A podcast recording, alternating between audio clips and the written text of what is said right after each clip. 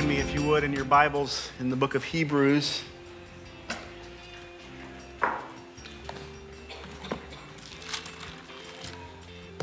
Hebrews chapter 2.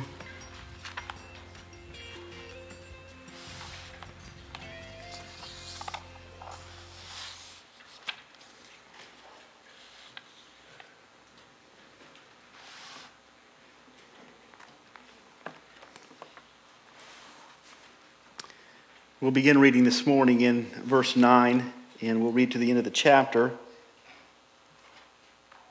The Bible tells us, But we see him who for a little while was made lower than the angels, namely Jesus, crowned with glory and honor because of the suffering of death, so that by the grace of God he might taste death for everyone.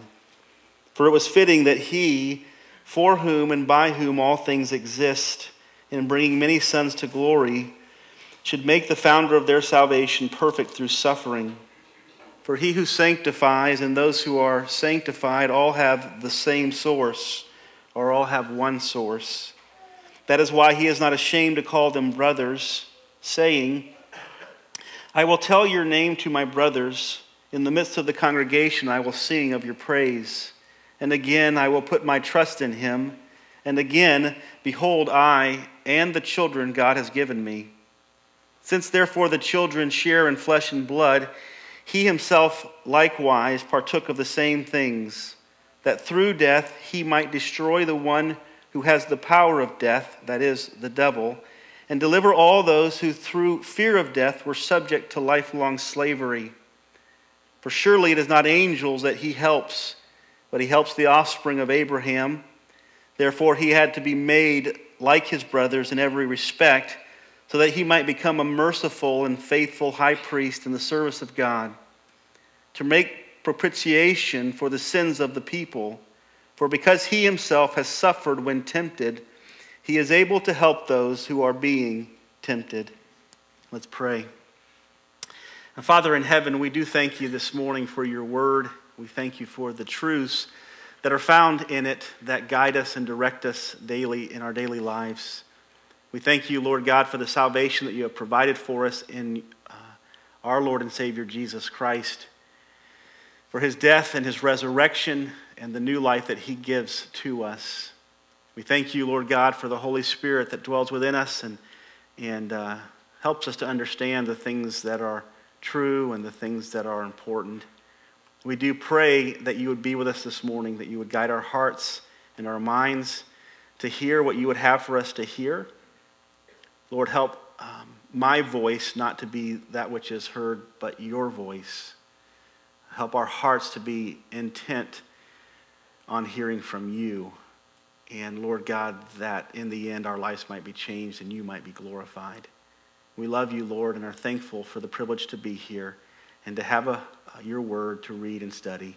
And we give you the praise for it all in Christ's name. Amen.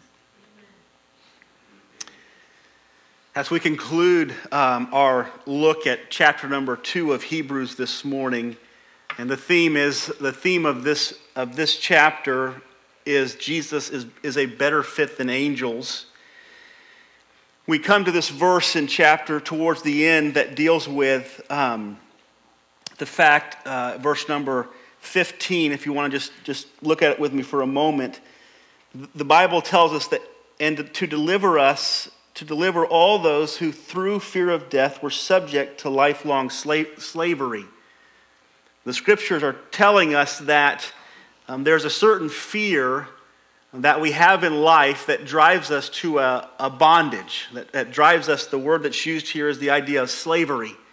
And there's fear in life that drives us into slavery and the slavery that's spoken of in the book of Hebrews, as well as many other passages of Scripture in the Bible, is a slavery to a system. It's a slavery to some type of a system that causes us to feel safe, that causes us to feel secure, that causes us to feel like we're in control again. In other words, there's something that we create on our own. We, we, we've, we, we've all been there before. We, we face a fear and then, because we face that fear, we develop some kind of a system that helps us cope with that fear and makes us feel safe makes us feel like we're back in control again, and that thing that we fear can no longer hurt us or harm us. And many of our, our religious systems today are built around that reality. And they create a fear, they promote a fear, they point out a fear, and then they build on creating ways for you to cope with or to deal with that fear. And this is where all of the systems come from. And the book of Hebrews is written in such a way as to tell uh, a, a bunch of new converts not to go back to the system that they trusted before to help them deal with these fears. In other words, this group of people has trusted in Jesus Christ for their salvation. They have placed their faith in Christ and Christ alone to deliver them from eternal condemnation, but they're being wooed back, if you will, to dealing with certain life fears into trusting in systems again, to putting things in place so that, so that we no longer have to feel um, perhaps a little bit insecure in this life, perhaps to feel a little bit out of control. So these systems specifically in, in this case in Hebrews, the Old Testament uh, ceremonial laws, these systems create for people a false security that, if trusted in, will ultimately lead to guilt, condemnation, and destruction. The, the writer in the book of Hebrews uh, implies on at least two occasions that there are people who um, experience something to do with the Spirit of God. They maybe they experience the, the ceremonies. They, there's, there's, there's a, a sense of their having a spirituality, but they revert back into these systems, and ultimately they are condemned as well with the world. We know that that doesn't mean that a person can lose their salvation because the Bible is clear on that. But there are those who are possibly close to salvation and revert back into some form of a system that brings them comfort and security, other than obviously Jesus Christ. In the same way that fear of punishment keeps a person obedient to physical laws, um, the reason why we don't go down and take all the money from the bank is because we know we will go to jail. There are times in your life that you are so angry with somebody that you would like to hurt them, but you don't do it because you know that you might go to, j- to jail for hurting them. These physical laws keep us from doing things because we don't want to face the consequences of those things. The same thing is true about spiritual laws. There are spiritual laws that are in place, and those spiritual laws often keep us in bondage to spiritual systems. Okay, we can talk about hell and we can talk about judgment and we can talk about condemnation, and all of those things are true and all of those things are foundational, but, all, but none of those things are, are fundamental to why we move forward with Jesus. They're not foundational to our Christian faith. Jesus Christ is foundational to our Christian faith. So we have this fear that keeps us doing the right things in life, we have a similar fear, a spiritual fear that often keeps us doing the right things in the spiritual realm. Okay, I don't know if we got some sound going on. Okay, that's all right. I sensed that there was a little distraction going on, and I was trying to figure out what it was. So it's better just to point it out than to try to slide past it, right? All right, going back to where we were. Okay. Um, so, that being said, remember this. While these laws are often helpful in restraining our rebel- a rebellious heart, or they're often helpful in restraining the flesh, they have no power to change it. These laws, these rules and regulations, these systems that we, we place ourselves in, they can help restrain somebody from doing um, really evil things, but they have no power in changing that individual's heart. And because they have no power of changing that individual's heart, they cannot help them when it comes to actually facing the Lord on Judgment Day. They cannot change hearts. Submission to rules and regulations cannot change who we are. A changed heart doesn't need laws, and a rebellious heart doesn't want laws. Look at what the scripture says in 1 Timothy 1 9. Understand this that the law is not laid down for the just, but for the lawless and disobedient, for the ungodly and for sinners, for the unholy and profane, and for those who strike their fathers and mothers, and for murderers. The law is meant for those who break it, not for those who keep it. The law is meant for those who are not in Christ, not for those who are in Christ. The laws are very helpful for those who have uh, rebellious hearts to restrain them from doing very evil things, but the law is not necessary for those of us who have found new life in Christ. The law is not needed. We don't need to be restrained any longer because we have a new heart.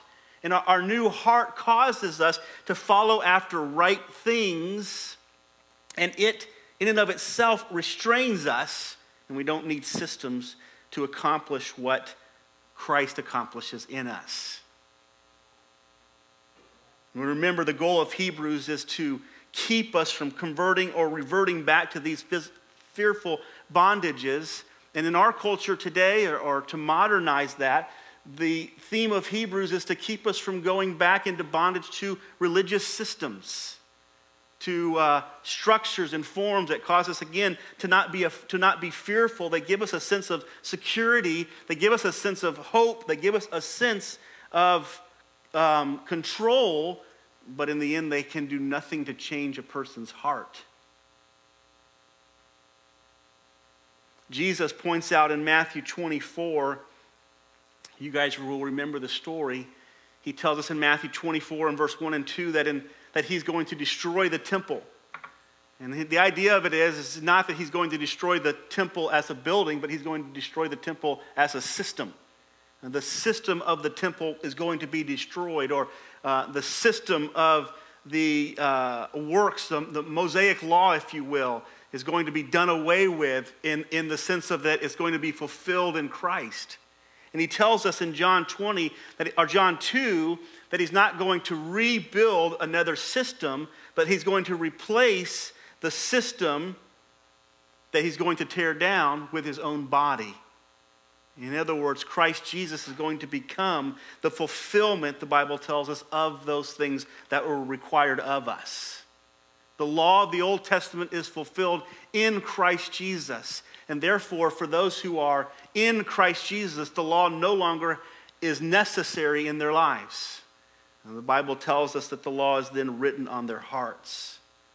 So the system that we seek to find security and comfort and control in is no longer necessary because the Spirit of God is dwelling inside of us and He is the one who is guiding us. And we've been given an extraordinary level of liberty and freedom because of this indwelling Holy Spirit. Here's what Romans 8 tells us in verse 15 For you have not received the spirit of slavery to fall back into fear. You have not received the spirit of slavery to fall back into fear, but you have received the spirit of adoption of sons by which you cry, Abba, Father. In verse 21, it says that the creation itself will be set free from its bondage to corruption and obtain the freedom of the glory of the children of God. And then we read in Matthew 11, "Come unto me, all you who are weary and heavy laden, and I will give you I will give you rest." We have these promises from God, and the Lord is, is, is, is, is is keeping, is, is, is working to keep people from moving back into the prison of systems and, and, and embracing a relationship with Jesus Christ. This is truly the only way that we can experience salvation, but even beyond that, it's the only way that we function in this life. The salvation that we experience when we give our lives to Jesus by faith is not just something that is an event that takes place, it's a, it's a, a lifelong thing that we, we enter into by faith, but we live in it by faith as well. We, we walk in it each and every day. The eternal deliverance that we experience the moment we are justified is the same deliverance that we experience every day in sanctification. And one day we experience it when we stand before God and He, he gives us glorified, perfect bodies. And, and each step along the way is built around this idea of walking in faith. It's walking in the power of Christ, not in our own power. It's walking in His strength, not in our own strength.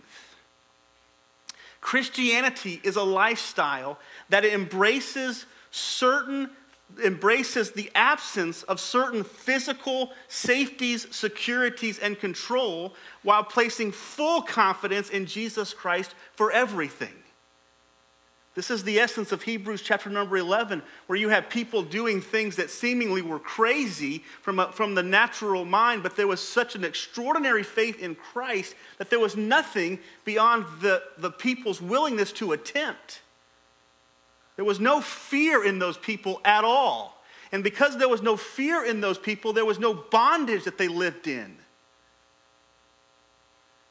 I mean, think about it. You think Noah would have built an ark if he would have been living in spiritual bondage? I mean, everybody saw what he was doing as being crazy, except his own. Was there not religion during that time? Everybody saw what Noah was doing as being foolish. There were probably preachers and ministers saying to him, You're crazy. Because the last time I checked, only eight people got on the boat. And that, meant, that left out First Church of whatever right? He, he did that out of faith in the Lord. It wasn't built around some system, it was built around faith. There wasn't confidence in a system working for him, it was, it was confidence in the Lord. And you can read through all of Hebrews 11 and you'll see this unfolding fearlessness in the face of so much. And it is the fear that drives us to bondage, and it is the lack of fear that drives us to liberty and freedom in Christ. Fear is what we have to deal with. God has not given us the spirit of fear, right? But He's given us the spirit of power and of love and of a sound mind. God has given us that spirit. And the danger is, is that we re embrace this fear that Satan is throwing at us each and every day. We, re, we re-adopt this fear that drives us to trying to solve it by some kind of a system. We put things in place because we're afraid. We put things in place for our kids every day because we're afraid. We try to put them in these little shells, don't we? And we, we do it because we love them and we're afraid that something bad might happen to them. But that system will not help them. It might protect them from doing wrong, but it won't change their heart. And that's the danger that they become confident in a system instead of confident in a person. We want to drive into them, not confident in if I, if I don't do this or if I stay here, I'm going to be, I'm going to be free. We want, because that's bondage. It is confidence in Christ. As I walk with Christ, if I, as, I, as I trust in Christ, as I depend upon Christ, that's where there's liberty and freedom. The Bible says where the Spirit of the Lord is, there is, there is liberty. There is freedom where the Spirit of the Lord is, and where there is not liberty, there is the possibility that there is not the Spirit of God. Christianity is a life that embraces some of these things that might cause other people to be afraid, but it's okay because we, we serve the one who is in control of everything. And nothing is beyond his ability, and nothing is beyond his strength and his power. In our text, we've looked so far at two different, uh, at two things that cause fear that the Lord gives us. He tells us, in essence, He says, These things cannot hurt you because I have already overcome these things. In, in all three cases that we've looked at, we've looked at two, we'll look at a third one this morning. In both cases that we've looked at, the Lord tells us, It's okay because I've gone in front of you. It's okay because I've already been through it. It's okay because I've already, I've already won the battle. You're not fighting to win the battle, you're living within the victory. Does that make sense? You're living in that the battle has already been won, and you're living in that reality. You're not fighting to win, you're living in victory. And it's not our victory that we live in, right? His death became our death by faith. His resurrection became our resurrection by faith. His life became our life by faith, right? So it's not our victory that we're experiencing, it's His victory that we're a beneficiary of by faith. Amen. We get to benefit from all that He's done by faith. He goes before us, we follow in His footsteps. We use the analogy the first week of a snowplow and how that we often drive behind snowplows and we get where we're going not because we have a great car or we're great drivers. We get where we're going because there's a snowplow in front of us that's always clearing the path. Do you guys know that that's Jesus? That's what he's done. You can face the difficulties of life not because you're powerful, not because you're smart, not because you're intelligent or you've developed a great system to get you there. You can get where you're going in life because Jesus Christ has already paved the way for you to get there. He went in front of us. This is what the scripture says that he pioneered or he was the founder, the pioneer of our salvation. In suffering, so there are three areas that we have basically, the Lord says, I am worthy of your faith in these three areas. And it's interesting because these three areas are the main, main essence of our fears, right? Okay? Suffering, death. How many of us like, how many of us fear suffering? Okay? How many of us fear death? And probably all, we all, and they're, and they're all, they're all inter, intertwined. Okay? And the last one this morning we're going to look at is temptation. How many of us fear temptation? How many of us, how, how many of us, maybe it's not the fear of temptation, but it's maybe the fear of failure. How many of us fear, fear failing? We, we fear failing, don't we? So here's what we do when we fear, we fear failure. And that's, that's natural, right? The Lord calls us, to do, calls us to do things that we're not capable of doing, doesn't He? So, what we do when we feel failure naturally is we make a system right? We build a system that helps us to get as close to accomplishing the goal. We never get there because what God has asked us to do is impossible for us to do. But we get as close to the goal as we possibly can by our own system, and we feel really good about ourselves, don't we? We feel like, I, am pretty, I'm pretty confident. I'm, I'm, I feel like I'm in control, and I feel like I got everything together, and I'm pretty confident that I'm close enough that God's going to be okay with it. Is God going to be okay with it? Is God okay if we make it to the finish line but don't cross? You see, the, the, the issue isn't how far we make it. The issue is, is what we're trusting in as we journey. Because ultimately, Christ Jesus is the only one that's made it. We are, we, we are making it. We, we end up across the finish line not because what we do, but because of what He has done for us. So we live in that freedom of knowing that. And if we revert back into those systems, we enter back into, into bondage, right? Let me read to you. Galatians 5 and verse 1 says, For freedom, get this, for freedom Christ has set us free. It's one of the most powerful phrases I believe in, in all of Scripture. That means that Christ Jesus did all that he could. Jesus Christ did all that he did his death, burial, and resurrection, and all of his suffering and his perfect life. He did it all so that you and I could be that you and I could be free. All that Jesus did was to set us free. So, what a shame it is when Jesus Christ does all of this to set us free, and we, because we're super spiritual, go right back into prison of systems. Jesus did all that he did so that we didn't have to live or trust in or depend upon any system at all. Just trust in him. He did it all for that reason. But again, we in our natural tendencies lean back towards systems. Galatians 5 and verse 1 again, for freedom Christ has set us free. Stand firm, therefore. Stand fast, therefore. Stand strong, therefore, is the idea. Stand, therefore. Um, Ephesians 6, where the Bible talks about we wrestle not against flesh and blood, but we wrestle against principalities and powers. And it says to stand against those things. And when we stand against those things, we use the shield of systems, right? We use the shield of faith, which is uh, in opposition to those systems. What is the opposite of faith? What is the opposite of faith? It's another F word. Fear is the opposite of faith, and fear drives us to it drives us to systems. It drives us to wanting to be back in control again, wanting to feel safe and secure. He says, Stand firm, therefore, and do not submit again to a yoke of slavery. Do not go back into bondage to systems.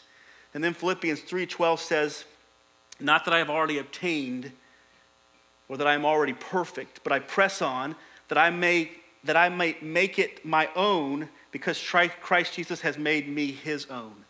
And I'm going to say that uh, the terminology that's used here, um, the way that it's translated in this version is, is perhaps a little bit ambiguous.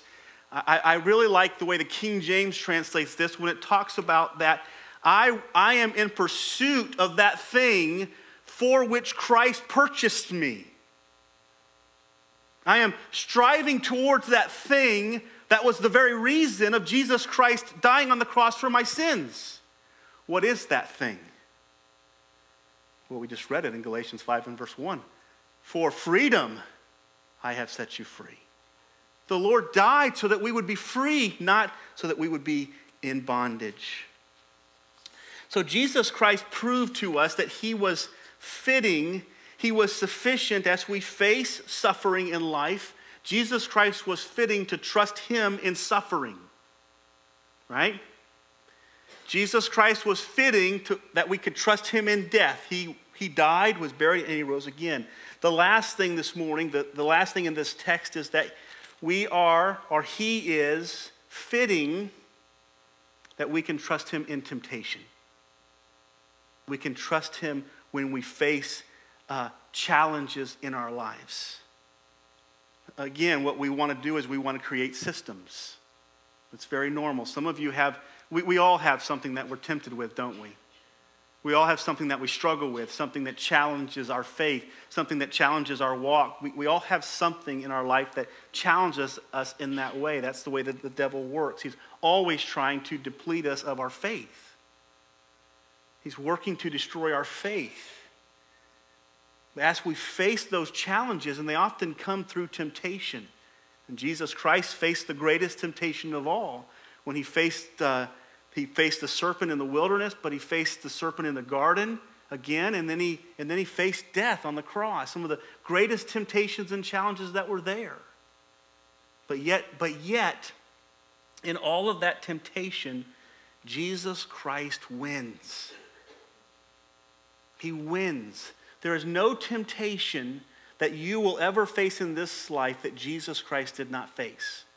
There's a, there's a pattern throughout Scripture of three, what we would call three overriding temptations. Okay? You see it in Genesis chapter number three with, the, with, um, with Eve and Adam in the garden. We see it in Luke 4 with Jesus Christ being tempted. We also see it in the garden. We see it in John 2 or 1 John 2 when it's talking about Christians there are three overriding temptations that we all face the lust of the flesh, okay? Means our bodies, the things that we need, the things that we desire in our bodies to be satisfied and to be fulfilled. Um, this can be, these can be a number of different things. We all face the temptation, the challenge to those things. When we face suffering, when we face difficulty, sometimes we're drawn away to um, some kind of a fleshly fulfillment. It can be in the form of an intoxicant.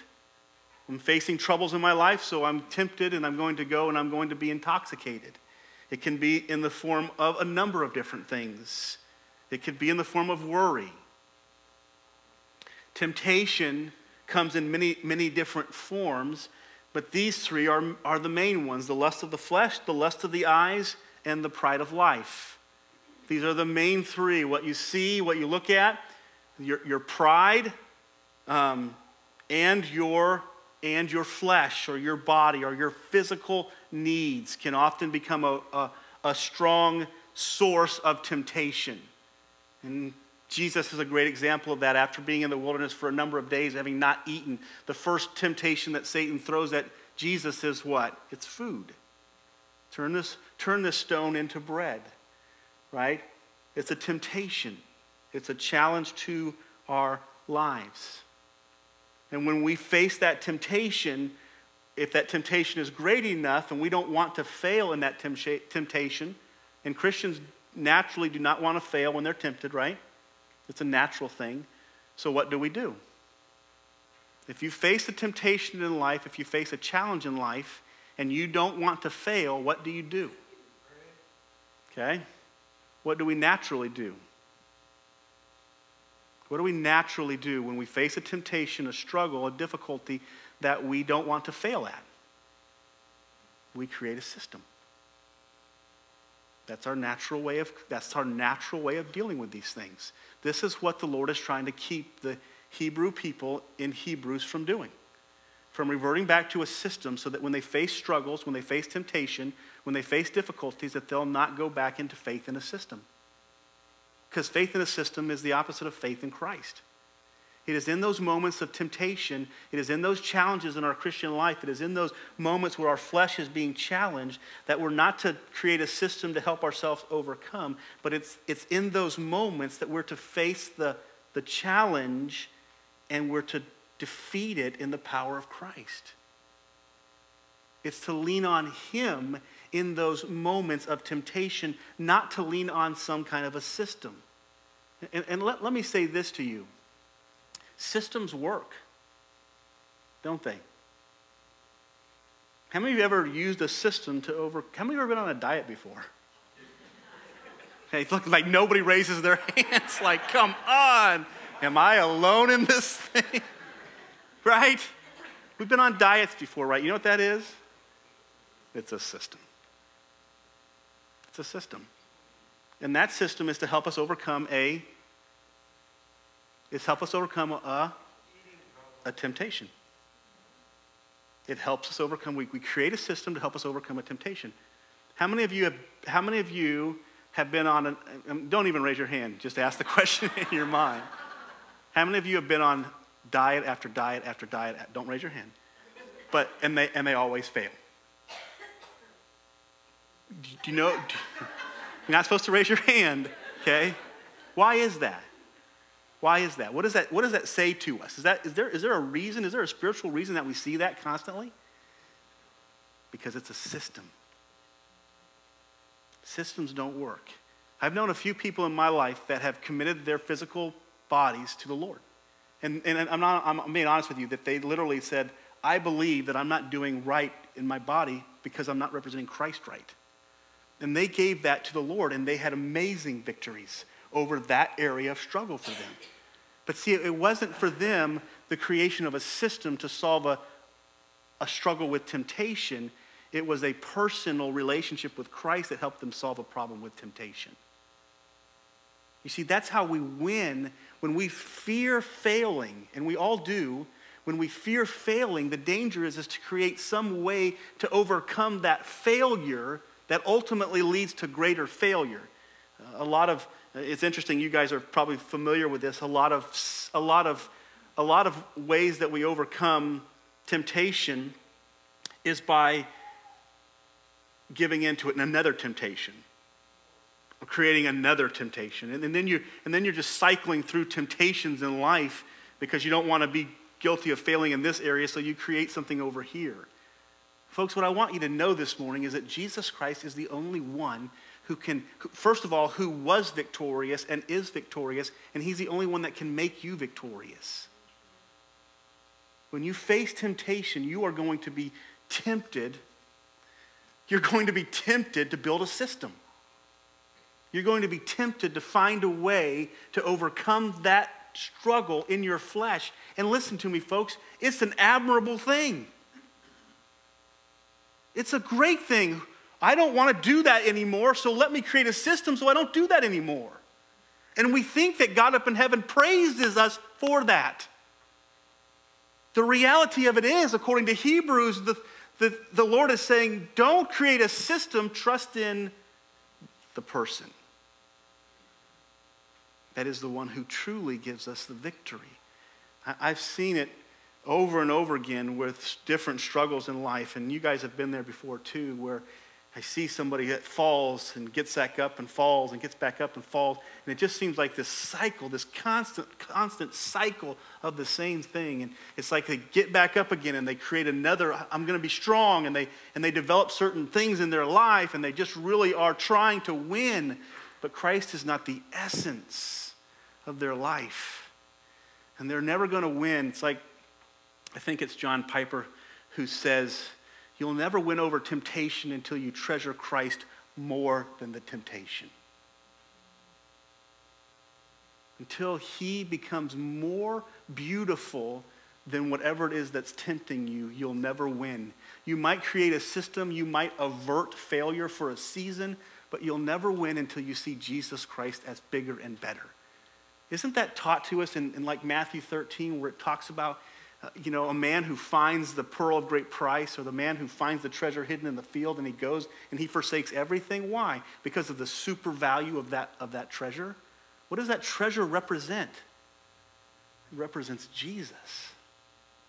So the issue is not can I develop a better system to help me win? The, the, the, the issue is can I have a relationship with Christ that helps me win? Because truly, He's the only one who has won and continues to win. Let me look at it. Let's look at a few things in, in this text here. Three things that we see from the Lord in regards to his facing temptation and then his being our and his being our only source of victory when we're facing temptation. When we're facing difficulty to find victory in Christ is to see him in this light. And it says this it says in verse number 17, therefore, he had to be made like his brothers in every aspect. In other words, Christ Jesus was just like us. And the idea of every aspect is, is that he was 100% just like us. He was 100% man. And everything that he faced as a man, the pain, the suffering, the hunger, the, the uh, struggles, everything that he faced, he faced them in the same way that we would face them. If he didn't, he would not be a merciful high priest. It would be impossible for him to be merciful had he not faced what we faced in exactly the same way that we face it. He had to become exactly like us. And when, when I say that, let me clarify we're not talking about us in our fallen state, we're talking about us in our non fallen state. That's why he's called the second Adam. Adam represents all of us. Christ Jesus came in without the sinful nature, but he came just like Adam. He says this so that he might become, so he became just like us, so that he might become a merciful and faithful high priest in the service of God to make propitiation for the sins of the peoples. For because he himself has suffered when tempted, he is able to help those who are being tempted. Christ Jesus is able to help us when we are tempted. When we go through difficulties, when we go through struggles, when we go, to, go through challenges, uh, challenges to our faith, Christ is able to help us because he himself has already been through those things. He's already faced those things. He's faced the lust of the flesh, he's faced the lust of the eyes, he's faced the pride of life, he's faced them all in one setting in Luke 4, and he won. He walked away from those things. Matter of fact, the scriptures tell us in just a few chapters after this, in chapter 4, that he was tempted in all ways just like we are, yet he never sinned. So when we face temptation, we can go to somebody who wins. How many, how many of you have ever had a struggle in your life and you looked around to find somebody who had the same struggle but was victorious over it? Maybe they had a battle with um, whatever might be the case. Maybe it was alcohol. They had, they had a battle with alcohol and you were struggling with alcohol and all of a sudden, all of a sudden, boom, they're just like free. And you're like, man, I'd like to be there. So let me go and find out from that person what they did to win over this, this, this struggle and this difficulty. This is the same picture. When we see Christ Jesus as the one who won over all temptation and all struggles in his life, first of all, in his temptations and in his death and resurrection, he faced everything that we would ever face, but he won in each situation. He was victorious. And he was victorious and he went through those things, number one, so that he could understand us. He went through those things so that he could understand us. To become a merciful high priest, the word mercy there, you're, you're familiar with it. It's the, it's the idea of putting, taking your shoes off and putting yourself into somebody else's shoes. It's the idea of experiencing what they experienced. It's like understanding them at a whole new level.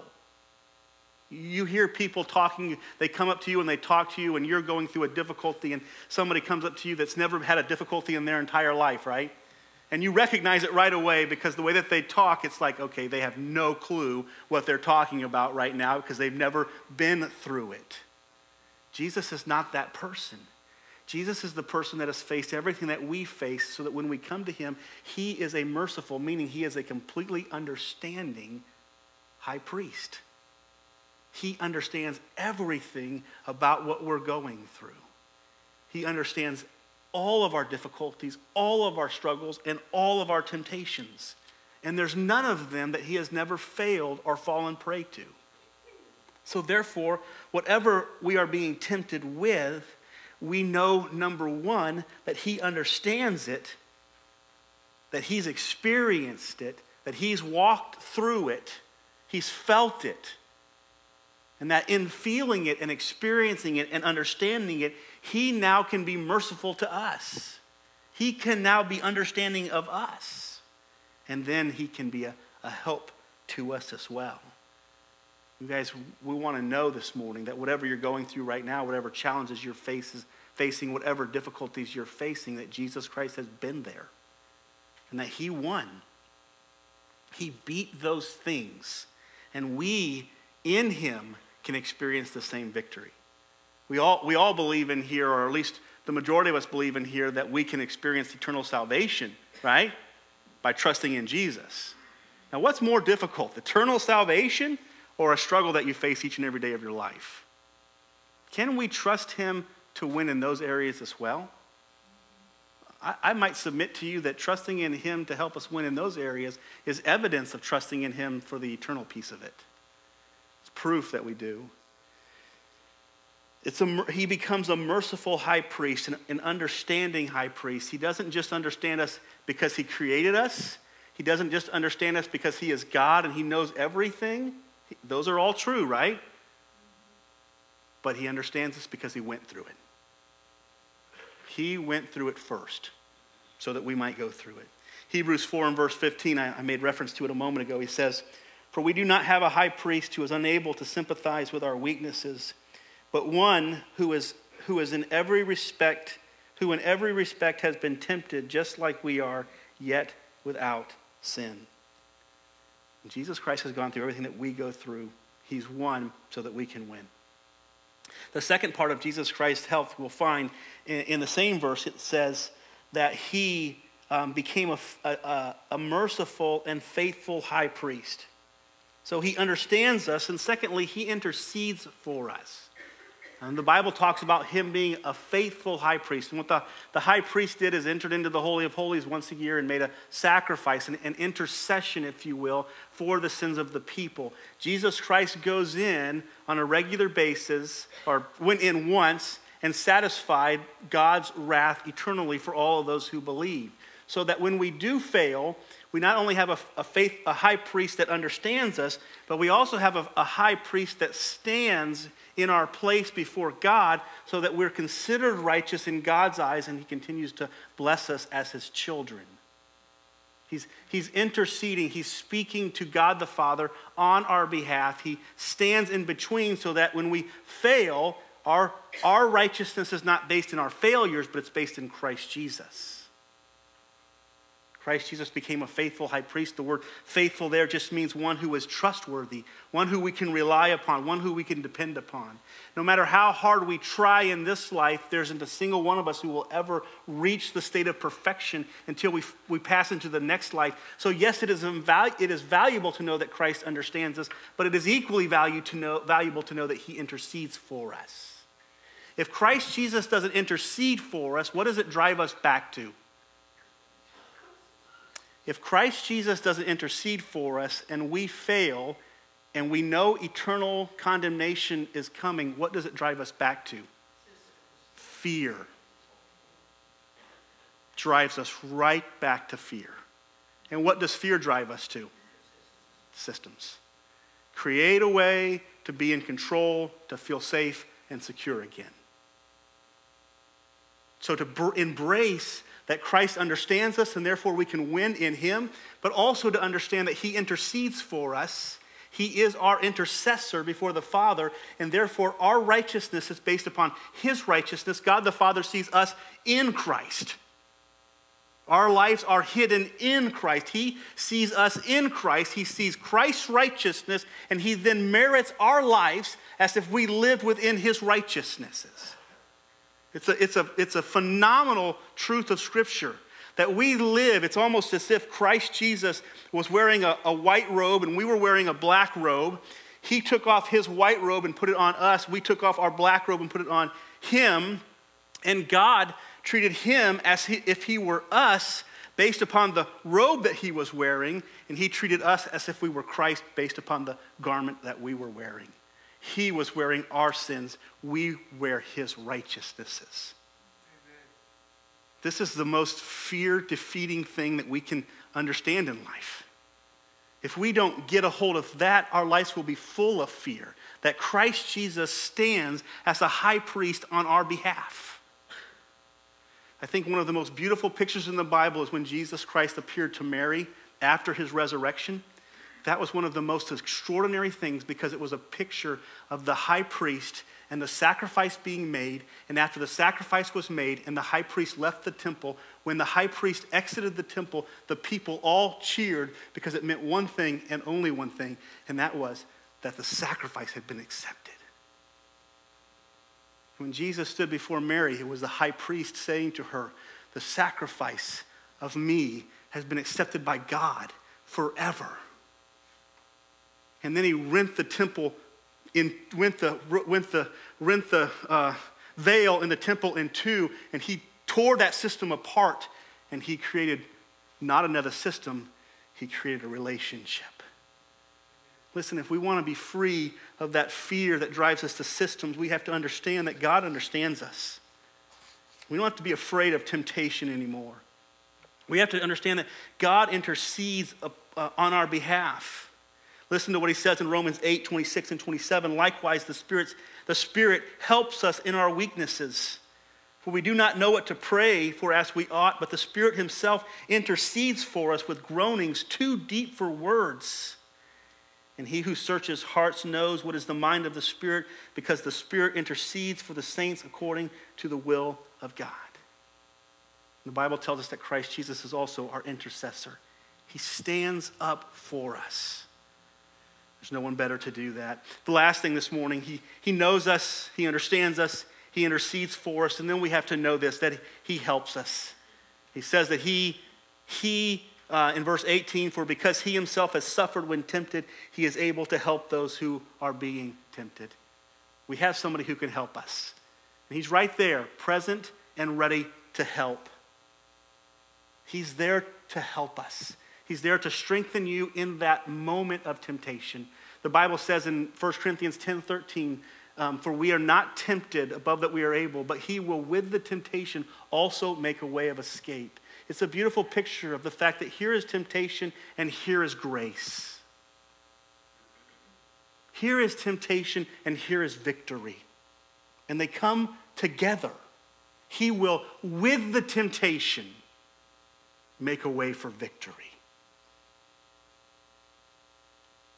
He helps us. He helps us. He gives us the strength again. Hebrews 4.16, I, I wrote quoted it to you earlier. Let, let us then with confidence draw near to the throne of grace that we may receive mercy and find grace to help in times of need. Just really quick, how does he help us? Two things. We see them in, we see them in Luke 4, Luke 4. He helps us through the word and he helps us through the spirit, through prayer. Those are our two sources of help that we have. We must depend upon those two things if we're going to be victorious. Remember this. I'm stealing Michael's Michael's going to be preaching in a few, in a, four weeks here, and this is one of the verses he's going to deal with. So I'm stealing his verse. I told him that already. Jude 24, the Bible says this Now to him who is able to keep you from. Who is able to keep us from falling? Who is able to keep us from failure? It's not systems. It's not systems. Jesus Christ is the only one who is able to keep us from falling. So, in those moments, we don't find rest in creating something that makes us back in control. We find rest in the one who was victorious and is victorious in us. And we find it through his word and we find it through prayer. In closing, be careful, be careful to resist seeing your freedom as a license to sin. Be careful not to see your freedom in Christ as a license to sin. It is not. 1 Peter 2:16 live as people who are free but do not use your freedom as a cover up for evil but living as servants of God. Be careful not to see your liberty as a license to sin. So, we face three things that cause us fear suffering, death, and temptation. And each one of those things that we face will drive us to fear, will drive us to systems. The Lord says, I want you to be free. I want you to live a life of freedom, not devoted to any systems or not comforted or controlled by any systems, but I want you to trust in Jesus. I want you to trust in my Son. And trusting in Him leads us to victory. And this is called faith. 1 John 5 and verse 4 says, For everyone who has been born of God overcomes the world. And this is the victory that overcomes the world, even our faith. Let's pray together. And Father, we do thank you so much for the victory that we um, know is present in your Son, Jesus Christ. And Lord, as we embrace him by faith, we know it is present within us. And we can experience that victory in a practical way by trusting, like we did for salvation, by trusting in Christ for daily deliverance. Help us, Lord God, not to fall back into those bondages that are not helpful at all, but to continue to walk in faith in Christ, who is the one who brings the victory. We love you, Lord. We pray that you bless us in the remainder of our time. In Christ's name.